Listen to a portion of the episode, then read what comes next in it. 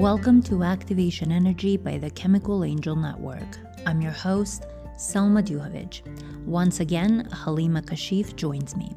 In this episode, she and I cover the topic of harnessing offshore wind to generate clean power, and we do this with the help of Robert Creighton, the founder and CEO of Windlift, a really interesting startup that is taking wind energy airborne using autonomous tethered drones. I want to note that after this episode was recorded, Windlift received a five year, $30 million Phase 3 SBIR contract with the Naval Research Laboratory, with an initial task order of 11.4 million to refine its prototype and showcase its technology to the Department of Defense.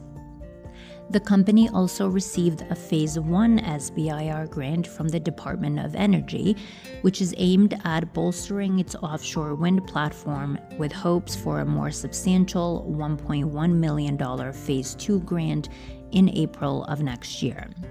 To support this growth, Windlift is now hiring new engineers and technicians. Finally, Windlift has also become a finalist in the Verge Climate Tech Competition in San Jose this October, positioning the company as one of the top five climate energy tech startups to watch. Rob, welcome. Thank you so much for joining us. Hi, Selma. I really appreciate the opportunity to speak with you and uh, your audience about uh, my work at Windlift. Let's dive right in. Can you tell us a bit about your professional trajectory and how you ended up working on wind energy. Sure. So yeah, I I really haven't had what you call a traditional career path at all. I, I, sometimes wonder, you know, how I ended up running an aerospace engineering company as a biologist. But you know, I, I guess you know my love for machine design really started in high school. Um, I had a chemistry teacher, uh, Mrs. Ruda, and she told me I could skip uh, doing her AP chemistry class homework if I joined the state science challenge team. So I thought that was a pretty good deal. I still had to, you know, pass all the tests, but I could, you know, save a little bit of time doing homework. And uh, you know, Sean Meyer, uh, Windlift's chief operating officer now, he was also on that team. We went to high school together. Um, so we were juniors in high school, and one of the challenges was to build a machine that shot basketballs into a hoop. So we figured out how to put a backspin on the ball with our machine, and it stabilized the flight. And uh, we ended up winning the state science competition. And we shot four times as many baskets as the second place finisher. So that was like our first taste of you know problem solving success. Um, but and then after high school, you know, I bounced around for a while. I was a canoe fishing guide up in the Boundary Waters canoe area, and you know, I think working in nature, you really get an intuitive sense for our place in it. And I really wanted to learn more about ecology and, and genetics uh, so I dove back into academia and I finally, finally got a genetics degree uh, from the University of Wisconsin Madison. Um, so that was gr- uh, amazing being there at that time. I ended up staying at UW Madison, working as a technician on uh, the Human Genome Project, and uh, also worked in a chemistry lab there doing single molecule microscopy with DNA. So it was like a really exciting time. I got to see all this amazing technology, work with brilliant scientists, engineers, and and uh, you know, I was a technician, but you know, it gave me a real deep appreciation for what was possible with science, ingenuity, and a clear vision. Um, so you know, that was really my my my start of like my passion for working in the natural world, and that was the inception of Windlift. So for the past 17 years, we've been working to optimize airborne wind energy systems, and our systems aim to reduce the electricity costs and you know broaden the viability of wind energy, uh, both in the U.S. and internationally. And and you know, I like to say we're using the ultimate power of nature, the process of evolution, uh, to forge a sustainable future. Okay, biology to wind energy. Uh, what an interesting route. Um, can you give us a brief history lesson about how wind has been harnessed to generate uh, power? Yeah, it's a really, you know, humans have been tapping the power of the wind for, you know, thousands of years. I, I, think the ancient Egyptians were ones who first utilized wind energy for sailing um, up and down the Nile as early as like 5000 BC. Then the Dutch started using windmills in the Middle Ages to drain swampland and to grind grain because their land was so flat, they, they didn't have run that much running water, so they had to be creative and they had a lot of wind. Um, but it really wasn't the 19th century that we started using wind for electricity generation. Um, there were some turbines that were built, uh, but they were close to the ground. They were unreliable. So as we like electrified and the grid came to be, it was really centralized thermal power plants that had better economics and more reliability So they kind of won the the argument, you know, coal power, and that was the cheapest way to generate electricity. But you know, in the 1970s with the oil crisis, you know, people started investing in new you know, the government started investing in new technologies, and uh, there were a lot of substantial technological breakthroughs, particularly from Denmark and uh, some breakthroughs in the United States as well. So, you know, with those breakthroughs, wind now today is you know, one of the most cost-effective sources of electricity, uh, and there's a lot of ongoing research and development focused on making it even cheaper and more reliable. Could you please tell us two to three main advantages of wind energy compared to uh, traditional sources? So, first off, you know, uh, so wind is renewable. So, unlike fossil fuels, which are finite, wind is you know an endless resource. It's right there ready for us to harness, you know, making it a sustainable power source that can serve us for generations to come. Um, second, wind is incredibly clean. So when the turbines spin, they don't emit greenhouse gases or generate waste. They're just converting energy that's always flowing around us uh, into usable power, and that significantly reduces environmental impact as well. Then lastly, wind power is really cost effective, but so many technological advances in the past, you know, 50 years and, and the economies of scale that have been achieved by wind are just remarkable. Um, it's now the, the cheapest source of electricity available today. So the, the beauty of wind energy, it's very minimal ongoing cost once the turbine is installed. So we're not dependent on fuel. You know, it's free after all, once you have it up there. So it's this blend of sustainability, cleanliness, and cost effectiveness that I think makes wind power an outstanding choice in our journey towards a more sustainable economy and civilization. And on the flip side, what are some technical market or political challenges associated with offshore wind energy? Yeah, that's a great question. That really drives my business. You know, first because the wind doesn't blow consistently, you know, it creates challenges for steady power generation. But that's actually where airborne wind comes into play because our airborne systems, they can reach steady winds, you know, above 200 feet without a tower or foundation. Um, and we can also use our autonomous controls, our power electronics and batteries to smooth the power output from our system.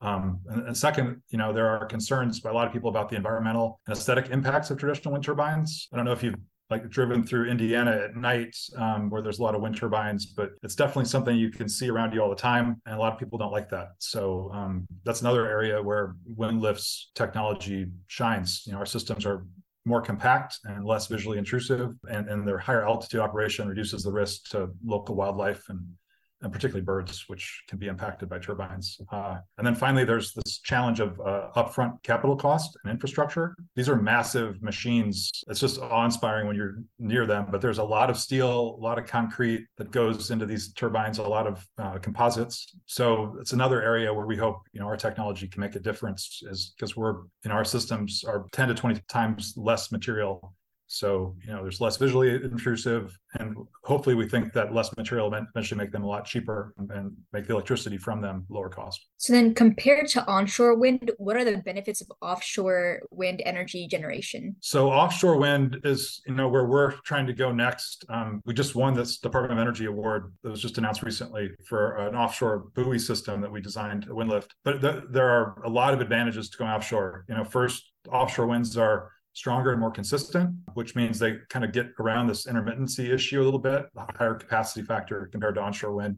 Second, you know, the Earth is 71% water. So there's and there's also a significant proportion of the global population that lives near the coast. So harnessing offshore wind, it's this huge potential energy source right where it's needed most. And, and people don't live in the open ocean. So there's not this issue of people that don't want to have a, you know, 400 foot wind turbine in their backyard. So that, that that eliminates that problem. And then finally, there are people that do use the open ocean, particularly fishing fleets. You know, we'd use a pretty small with our technology pretty small. And even offshore wind it uses a very small percentage of the open ocean for to generate power. And fishing fleets actually burn a lot of fuel. So i kind of see a future where offshore wind can provide the power to power those fishing fleets to create a you know sustainable future of fishing and fish farming. And, and finally i guess a lot of people you know they have problems with offshore wind because of you know whale issues and and they don't like the idea of somebody else in their space. But actually, a lot of marine biologists think that it would be really good to have marine sanctuaries where fish could be protective, kind of like a seed stock for fisheries. And the way we think of offshore wind, we could provide those secure, you know, marine sanctuaries and, and actually increase the productivity of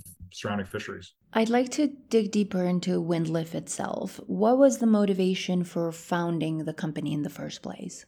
Yeah, that's a it's a interesting question. So, my interest in airborne wind energy really started in 2001. I read this really intriguing article about some scientists at Caltech who were using a kite to lift a three and a half ton obelisk. And it was inspired by an Egyptian hier- hieroglyphic that they had seen that showed something that looked like a bird that was tethered to the ground lifting an obelisk. And they thought maybe this was how they lifted the obelisk. They actually used a giant kite. And there was this one phrase from the article that really resonated with, with me.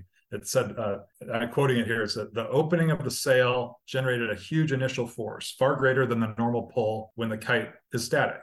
So this really sparked my curiosity, and I began thinking about how this force could, could be used because it's an acceleration force and you could use that force to generate electricity. So I was kind of like really fascinated by this. I drew a lot of designs. I was I was kind of like this is really amazing. And I actually took a bunch of my physics models to the aerospace engineering professor at University of Wisconsin Madison and he said, yeah, it looks like your math is good. So I kept looking around. And then eventually I stumbled on this paper by a guy named Miles Loyd from Lawrence Livermore Laboratory. And he wrote this paper called Crosswind Kite Power. And he was way better at math than me. And he actually proposed this idea for a robotic controller to fly a kite in a pattern that would constantly use that initial force, that acceleration force to generate electricity. So he actually laid out the math that I was struggling with. And I took that math and analyzed it. And I was just was like, wow, this could reduce the stuff you need to make wind energy by 20 times or more. So that's kind of got me started. So I, you know, I, I was a biologist. I was working in genomes. I, I, was kind of continuing that path, but I had this kind of side obsession with airborne wind energy. So I decided to go back to business school and uh, learn more about business. So I, I applied to business school I was still kind of on the fence if I thought I might go into genomics or energy. But then by that time in 2005, 2006, you know, climate change was, there was no longer much of a debate in the scientific community. And, and I decided I didn't want my career to be mapping the genomes of species as they went extinct. I'd rather try to use my previous talent for making machines that did amazing things. You know, I, I've always been fascinated with that. So I decided to apply that to this issue of global warming. Um, so that's really the, the mission that inspires us every day. Can you describe in a little bit more detail WindLift's um, airborne wind energy system, both the autonomous flight control software as well as the conductive tether? Um, how is it better than traditional systems, and how does the technology harness wind more efficiently and or more cost effectively compared to conventional wind turbines? Yeah, this is an area that's really near and dear to my heart. You know, I wish we had a few hours to talk about this because it's definitely we are we, we love our technology and we get excited about it. Um, there's a lot of nuance here, um, but basically, our technology revolves around what we call the airborne power generator, or APG for short. Think of it as a sophisticated kite with four rotors. These rotors serve two key functions. First, they lift the APG off the ground so it can launch from the ground or launch from a, a perch and, uh, and, a buoy in the open ocean. And those rotors launch in the sky and help it ascend in, into the sky where the winds are stronger and more consistent. Then once they're in the sky, they work as turbines to harness the wind's power. So then the wing starts to generate like acceleration, and then the turbines go into drag mode and start generating a current, and that sends that electricity from that current down the tether. So so the wind power pulls the APG along, and it's constrained by the conductive tether. And the tether doesn't just keep the wing from flying, it also serves as the path for the generated electricity to reach the ground. And then the flight control software makes sure that the APG is continually following the optimal path to maximize its speed and its maximize its electricity generation while not overloading the system so that it tears itself apart. So we utilize like this advanced flight control software. It's always dynamically adjusting the control surfaces on the wing to make sure it stays within safe operational parameters. One significant advantage of this is it just greatly reduces the material use compared to conventional wind times uh, wind turbines. So in a traditional wind turbine, you need to support the enormous weight of the turbine and handle the forces generated by the wind at the top of this high tower. It's got this huge bending moment. So then you have to have both in the turbine blade, you have a bending moment, and in the turbine tower, you have a bending moment. So most of this mass is to um, deal with these forces that are built up by these huge bending moments. So we don't have any of those bending moments in our system. It's just tension in the tether that's attached to an anchor. In machine design, there's a fundamental concept. Some of the structures in tension and some of it's in compression. And the light, the, the most efficient structure would be completely in tension. Think like a balloon, where everything's in tension against the air pressure inside the balloon balloon, or everything's in compression, things like concrete that you know it, it's easy to pull apart but it can handle tremendous loads in compression. So that's what we do with our system. Most of the system ends up being in tension so you get rid of most of that structure to harness the same amount of wind energy. Um you kind of touch upon this but also in what ways does windlift's technology address the challenges associated with traditional wind energy systems? I guess you know let's let's talk about offshore because that's an area we're trying to go. Uh, you know i talked a little bit about how just the material advantage is huge, you know, 20 times better than an onshore wind turbine. And we do that by our unique way of, of harnessing the energy from the wind with this getting rid of the tower and the foundation. Well, because we get rid of the tower and foundation, we can go offshore for even better cost advantage. Because for an offshore wind turbine, they've got to build a foundation and a tower in the middle of the ocean. So it's like they're building a skyscraper in the middle of the ocean. It's very expensive and challenging. You know, companies like Denmark's Orsted, they've triumphed, frankly, over these technical hurdles and they've set impressive, impressive benchmarks, but they're still constrained by the depth because they need to put their pilings into the seafloor so they can't go much deeper than maybe you know 30 meters. Our systems because we don't have a tower and foundation all we have is an anchor so we can go deeper and all we have to do is just make the anchor line a little bit longer. So that so we can go deeper without adding much extra cost and, and that i think will make our system much more competitive. So though, though typically offshore is more expensive than onshore uh, you know offshore wind is competitive with fossil fuels and as the technology improves and technology like ours we can expand the range for offshore wind to these places where the water is too deep or they don't don't have the economies of scale um, like island nations and stuff around the world that right now they, they can't really use offshore wind. The caribbean the south pacific. I mean you need a multi-billion dollar port facility to handle the equipment for offshore wind. And there aren't that many places in the world that have those facilities uh, can you provide some examples of uh, real world scenarios where Windlift's technology has been or it could be uh, deployed, showcasing its versatility and potential impact? Yeah, I'd love to dive into those scenarios um, where we think our tech can really make an impact. So we are still in the development phase. So this is all kind of our, our plans for the future. And we think the possibilities for applying airborne power generators to solving you know, remote power problems are, are really vast and varied. One of the most exciting applications is in mobile power. So that's an area that traditional wind really can't compete because these systems are so huge. Just for reference, we have a system that weighs about 50 pounds, uh, you know, 20 kilograms, and that produces as much power as a system that would weigh 400 kilograms. So, would you rather carry 20 kilograms of stuff or uh, 400 kilograms of stuff? It's, it's no question especially for our customers in the military. So we like to imagine a world where power generation is not limited to the stationary structures or these complex grid systems, but you, APGs could be deployed in remote locations or disaster-stricken areas, you know, providing much needed electricity and uh, communications because we're flying, you know, up at 200 feet, so we can provide a communications tower as well, and, and we can do this quickly and efficiently without the need for large scale infrastructure. That makes our system ideal for temporary power needs too. So, say you're hosting a major outdoor event or you're setting up a construction site in a remote place without grid electric, you know, our APGs can provide the power you need without the time and cost associated with setting up traditional power sources. So, I mean, that's a dream of mine to someday power Burning Man. So, so once the event or the project is done, the power generators could be easily removed, and you know that would have a minimal impact on the environment. And you know that adaptability is something we're really proud of. So, you know, we're always still learning from this technology and what's possible. Um, know, we fly our testing all, you know, to make it more reliable, but we think the future is incredibly exciting. So we really can't wait to see what our tech can, you know, bring power to people in places that need it most and do it in a way that's sustainable for our planet. So I remember a few years ago uh, reading about Makani, which used kites to harness wind for generation of renewable electricity, and it was funded by Google X Moonshot Factory but it shut down after 15 years. Can you describe their approach, um, especially relative to what Windlift is doing? How is Windlift different? Yeah, that's right, Salma. Uh, Makani also aimed to harness wind, wind through airborne uh, solutions like us, um, but they favored a, a, bigger is better approach. And I think they did that because in the history of onshore wind, that's always been true for the economics. Bigger is better. So they followed that path, which was very logical, and they constructed these gigantic 30 meter uh, span wings that could carry eight turbines, and those were intended to generate 600 kilowatts of power. So the challenge they faced in making these really large structures, they're very complex um, composite design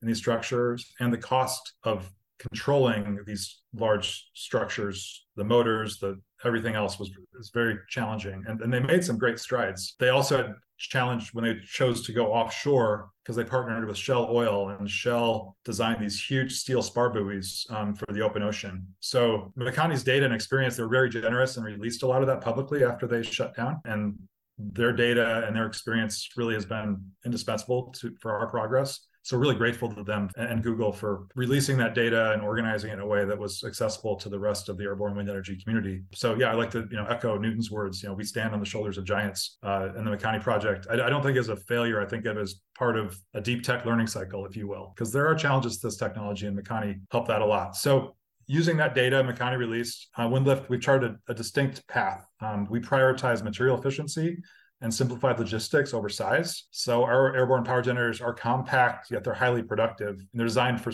safe and efficient operation in a, wider variety of conditions. So today, like our designs are optimized to be five times as material efficient per kilowatt hour of energy is Makani. And our floating buoy that we've designed, we're working on a Department of Energy project right now on that. Um, that system that we've designed uses about 50 times less material than the Makani Shell oil buoy. And it's designed to survive 50 year storms in the open ocean. So we think our focus on you know, minimizing crash risks and costs, employing more advanced flight control software, and creating smaller systems that are more robust against turbulent winds, I think that sets us apart. So we do we do share Makani's vision for harnessing wind power, but you know our unique approach, you know, we think you know efficiency, cost reduction, and, and then because we're smaller, we can serve higher value remote clients, uh, which we hope to make a sustainable business um, and avoid the obstacles that brought Makani down.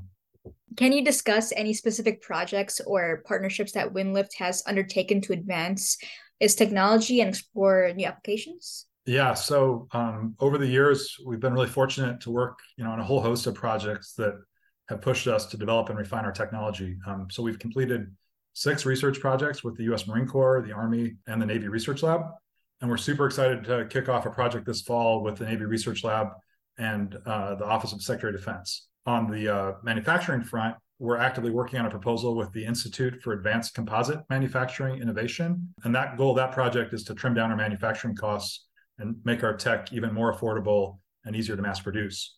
Um, so, and on the industry partnership side, you know, we're really happy to have David Hardy on our advisory board. David is the CEO of Orsted Americas. Orsted is the world's largest offshore wind energy, and, and, the wisdom we've gained from the entire Orsted team have really been invaluable. So, as we eye up, you know, potential offshore pilot projects, their expertise will be an incredible boon for us. Um, so, you can see we're in a position where we're not just developing technology, but we're trying to really integrate it into practical scenarios and collaborate with leaders in the field and you know push the boundaries of what's possible with airborne wind.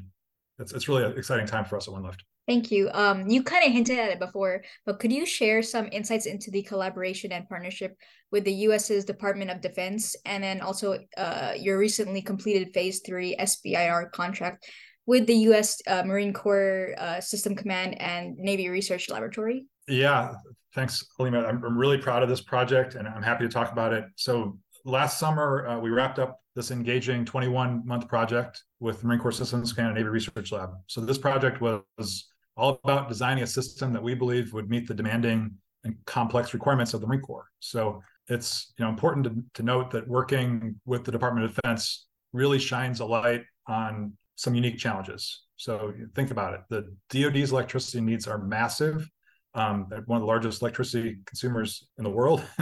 and they, have often been operating in locations where power supply can be vulnerable or inconsistent. So, add that to the evolving dynamics of global security, there's a real threat uh, of near peer competitors using their long range strike capabilities to disrupt liquid fuel supply chains. So, think drones, satellites, missiles, all that makes delivering liquid fuel to the tactical edge of a battlefield very expensive or maybe even impossible. Currently, it's liquid fuel generators that's the primary source of electricity uh, for the Department of Defense. And without that electricity, we lose most of our advanced technical capabilities that that we rely on. So we successfully completed a preliminary design review with uh, of our we call it the C2 airborne power generator with the Navy Research Lab, and they validated they fully validated our approach, uh, all the test data. Uh, you know, it's great to have an independent third party, you know, reinforcing our confidence that we're on the right path in essence, our collaboration with the DoD is about more than just technology development. It's about understanding and addressing real world, high stakes challenges that can truly transform the way we harness wind energy.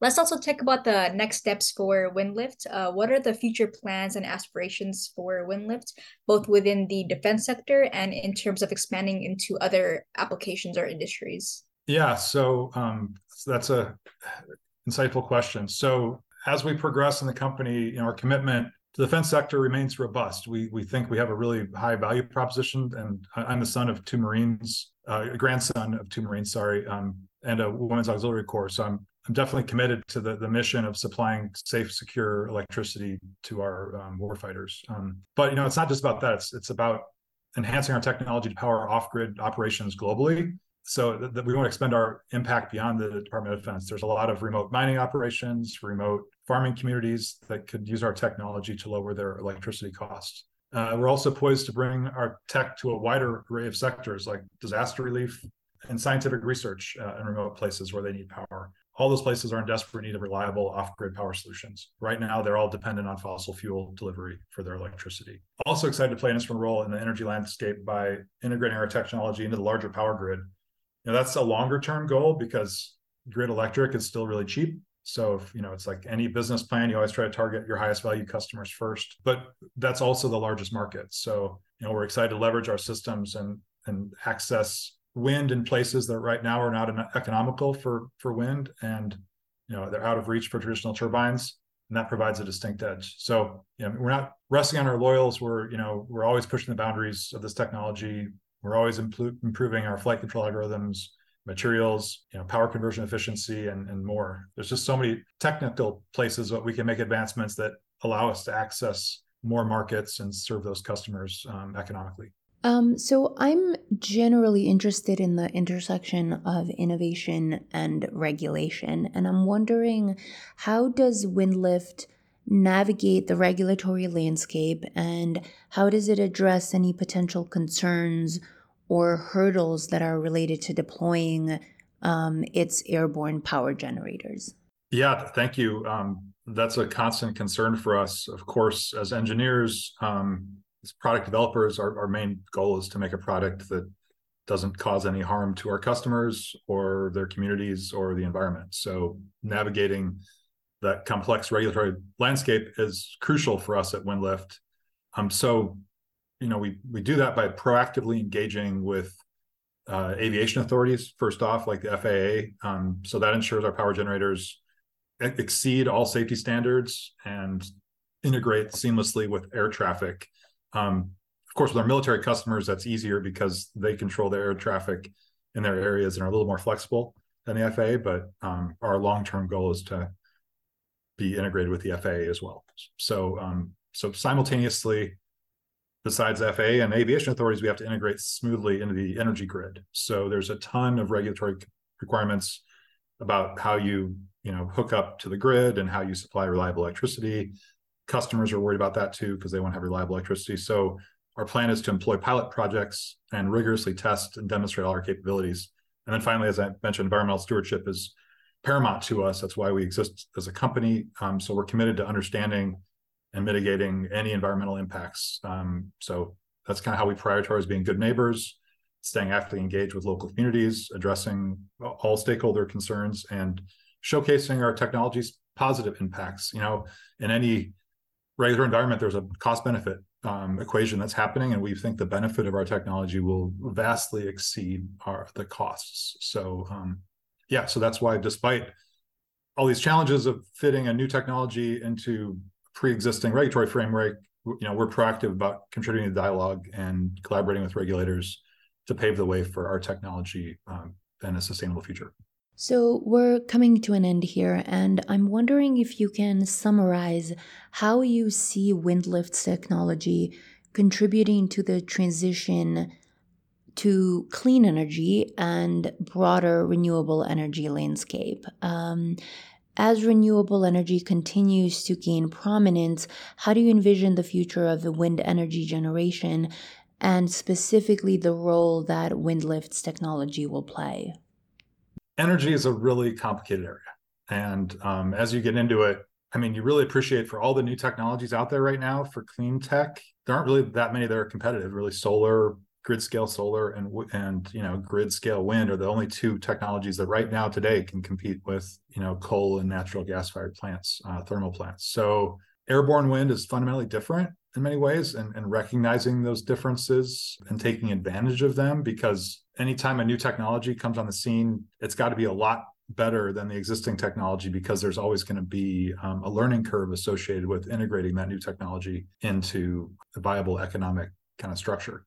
So to have a viable business, you need to be a lot cheaper than existing technology because and better because the existing technology has been around for 30 years and they've taken every penny they can of efficiency out of it to make it even more competitive. So it's tough to compete on that front. So, you know, we just have this dedication to making our system the most energy dense possible. That's kind of our driving, you know, cost eventually is going to be a big part of it, but it's hard to, you know, it's hard to make a model and simulation that accurately reflects all the potential futures, you know, scenarios for costs. So we focus on energy density. So because that's our focus, that means the defense sector, which has been instrumental in advancing our technology up till now, that defense sector is really important to us because for them, energy density, that, that means the most amount of energy and the smallest amount of weight or space requirement is, is like really important to them. Um, so that's a that's a huge value for airborne wind energy. We're 20 times better than horizontal axis wind turbines in terms of that energy density. So that's kind of the place we focus the most on. So that, that energy density allows us then to go into other off-grid power solutions like disaster relief, remote construction, scientific research, and we believe Windlift is perfectly positioned to meet the needs of those customers as well. And thankfully, those customers are also really high value customers. So they might pay four to 10 times as much per kilowatt hour as a grid connected US customer might. So think like island nations where you pay 50, 60 cents a kilowatt hour for diesel powered electricity you know that's that's a place where we think we can make a big impact. So so that's kind of i guess that summarizes so yeah so the ongoing commitment to to improve the technology we want to get on that learning curve. So that allows us to start to compete on cost someday but while we get there, we just have to keep, you know, breaking down that energy density equation into our flight control algorithms, material strength, um, and power conversion efficiency. And that allows us to work our way down that learning curve and hopefully someday be competitive for grid electric. And even if we're never competitive for grid electric, we still hope to make a sustainable business providing power to customers in places where they don't have access to that low cost electricity um, that we're used to having here connected to the grid in the United States.